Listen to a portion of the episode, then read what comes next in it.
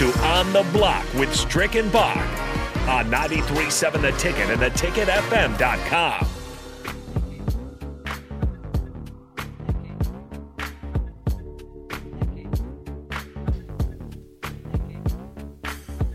Thanks for joining us this uh, Wednesday afternoon. I'm Jake Bakoven. He is Eric Strickland, the Husker Hall of Famer, longtime NBA vet, and this is On the Block. We're continuing our conversation. A lot to get to today, as uh, Sam Darnold doesn't look like he's going to start the, with the Panthers anymore. I don't know if that he was going to either way, but Baker Mayfield uh, now traded over there. Um, the other big story kind of going on. Um, bleeding over from yesterday was Chet Holmgren, the number two pick, obviously from Gonzaga, now playing with OKC in their summer league. He had quite an impressive debut the other night. So, um, but despite that, not everybody in the NBA is still sold on him. And you, you would think, you would hope that would take, if you were doubting him, more than one game to uh, disprove uh, your, your beliefs there. Uh, but Chet Holmgren last night hit four three pointers on his way to 23 points, seven rebounds, four assists, and six blocks in just 24 minutes as uh, the Utah Jazz went on to, uh, or excuse me, the Thunder went on to be- defeat the Utah Jazz in Summer League 98 to 77. Josh Giddey, by the way, is going to be uh, kind of a fun pairing there with him. Had 14 points and 11 assists in that game. But from what did I don't know how much of it you got to watch, but obviously you've watched Chet Holmgren kind of play at Gonzaga as well. Um, do you feel like I, I don't know if I ever asked you? Did you feel like he would be the, the number one pick? Uh, it kind of was a surprise. It was Paolo, Paolo Banchero to some. Would you would, would you think with him that he's got the, the highest ceiling, or, or what do you what do you kind of think of Chet Holmgren so far? I, I I thought he had probably the highest upside. I thought that if Orlando was going to look to have a generational type of unicorn player potentially, I thought he probably had the the most upside in that in that space. You know what I mean? Um, I really don't. I, one of the two of them got him, so that's that's good. You know because they're not going to most most of them. Orlando may be more of a chance than definitely Oklahoma City, but Oklahoma City landing him and being able to have that type of potential in their in in, in, in their house in their wheelhouse for for a long term is solid. Uh, Giddey also is is a tremendous player. That's that's a that's a, one of them steel type of players, you know, with his skill set and what he does. I think Orlando was going with more ready, more now, more body. Um, the way the reason why I say Chet Holmgren will poss- possibly have success initially, but will also struggle, is because they're not going to know what to do with him against like he's gonna he's gonna have success on the offensive side, but he's gonna struggle against like a Joel Embiid. Mm-hmm. You know what I mean? Defensively, He's going to struggle against a Nikola Jokic. He's going to probably work them over, but see, you can switch guys onto him, yeah. and put somebody else elsewhere. So that's the Yeah. thing, right? They're going to have somebody that can handle him. They'll probably end up putting somebody a little bit smaller because why? Take me to the post, young fella. You're not going to get here. If the if the league is letting you play more physical, you you're not getting that. that. That's what I used to do with Dirk. I mean, Dirk was very frail like him early on, bigger but frailer. Um, Dirk would try to post me up on switches, and I'd be like, "You're not getting anywhere near this this this post." you know what I'm saying? And if that's the case, then that's where he's going to struggle and he's going to have trouble because he's not going to. Uh, it, it was very similar to when I had to guard Tim Duncan, right?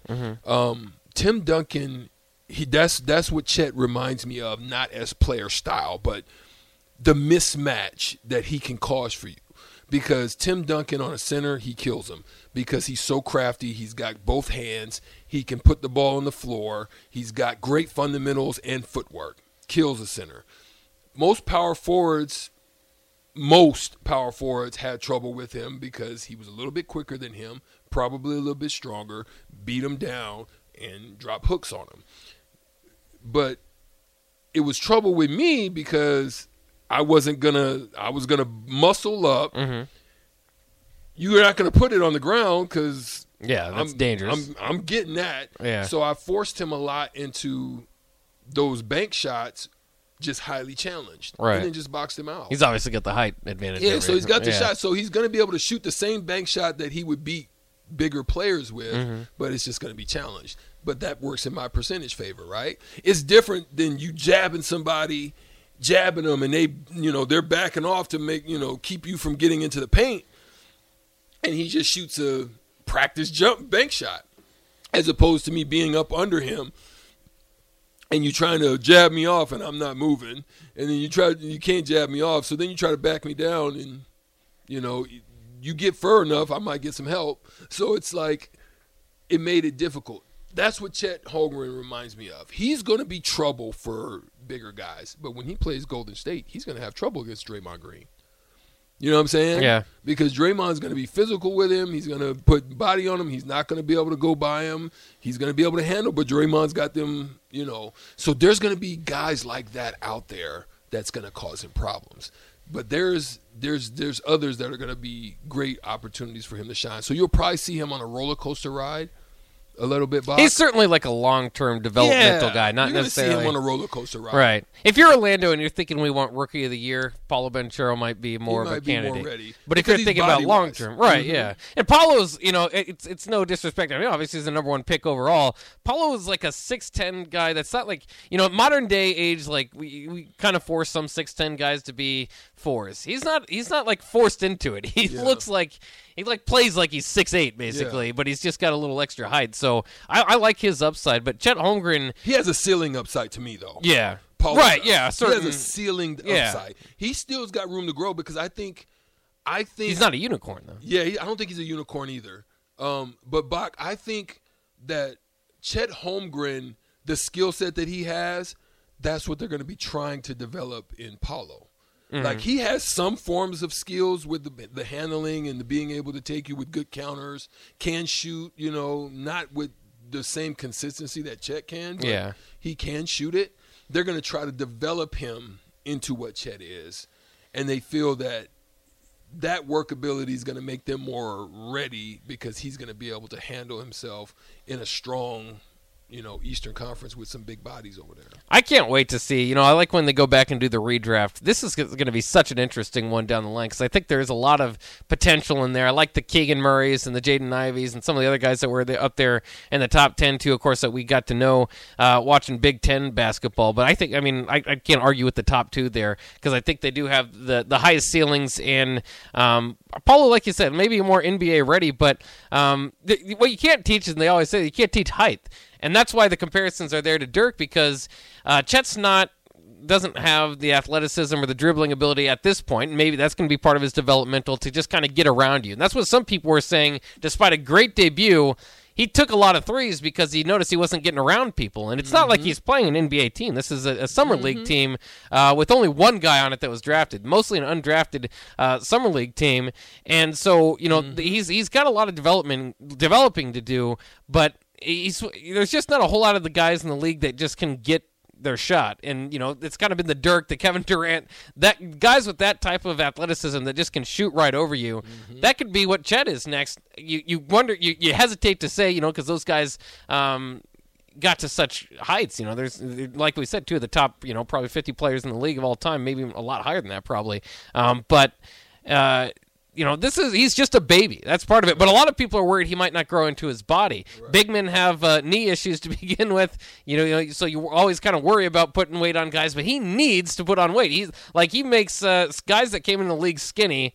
Uh, he's like the the skinniest NBA player of all time. It looks. I like. I mean, right up there with. Manute Bol, maybe. I would have to agree. Yeah. One of the dilemmas that you have in drafting a, a unicorn type of Chet Holmgren is you're envisioning a Dirk type. He's actually got more handle skill than Dirk, but you're envisioning Dirk, a Dirk with a mixture of KD in it, mm-hmm. right? You're envisioning that, but then you may end up with Porzingis. right. You know what I'm saying? Where Porzingis is a tremendous talent, but once things and scouting reports and maybe injuries and certain things catch up with you, you just kind of become a solid player. Yeah, and there's nothing wrong with averaging 20 in the league like Porzingis does, but it's you know when you compare to Dirk and you know, KD, like you're saying, Do you feel like that's kind of the? I mean, you don't want to say that's the floor because obviously guys could just stunt their development and never get quite to where they want to be. But do you feel like he's going to be just because of that height? Um, you could talk about getting you know pushed down low, but the game's more spread out now. He's always going to be kind of somewhat of a rim protector just because of his length. Yeah. I, I I see a re- very low possibility of Chet not playing in the league like seven years from now. Oh no, I, I, I see him having a good long career. Yeah, regardless of whether he's a role player because or a he star. will get heavier. He Yeah. will get heavier. I, I would, I would love to see a Luka Doncic tran- transfer some of his weight to. Chet There you go, yeah. Then make Luka a little bit more elastic in his. His, his abilities. Luka's kind of heavy. Yeah, think does he from time to really needs time. to work on that. but- yeah, but yeah, Chet, Chet. I think if Chet can, you know, Chet in his body also reminds me like Mikey. It's like I'm like I'm looking at myself now, and I'm like I'm not like big or heavy, heavy, but I'm like, dang, I wish I had Mikey Moore's freaking metabolism. Yeah. because I used to watch that dude eat, and he's slim like Chet. You know, Yeah. he Chet's probably skinnier than him though, but Chet's ridiculous. But- kidding. I could watch this dude eat two pizzas and you know then later go eat amigos and Yeah. eat a couple. I'm like, bro, like where is it going? You know what I'm saying? And he never would get bigger. I was Yeah. like, I was like, man, shoot, I wish I had that kind of metabolism. there are all those few people that just like no matter what they eat, No they can't gain what. weight. It's crazy. and that could be Chet. yeah, it could be. Could be You never know. because the Slim Reaper. yeah, He never he got don't gain bigger. weight. Yeah, I like to. Yeah. So, well, I mean, we'll see. I can't wait uh, to watch their careers play out. And for Oklahoma City, by the way, they got all those future draft picks. If he does kind of hit, Josh Giddey's well on his way. SGA, uh, Shai uh, Gilgeous Alexander, they've got something brewing down there. Yeah, they got some works. I mean, they they did a good job of accumulation. Let's Yeah. say that. You know, they had to do it and they did it. That's Yeah. what they do well. Too bad Roby's not down there anymore. He's off to Ah, San yeah, Antonio. San Antonio. At least his, I, I noticed he's getting a little ticker action today. People are noticing that pickup, so I like to see that. We'll take a quick break. When we come back, it's your chance to win $15 to Buffalo Wings and Rings. Give us a call right now, 402 464 5685. Shootout with Strick is next.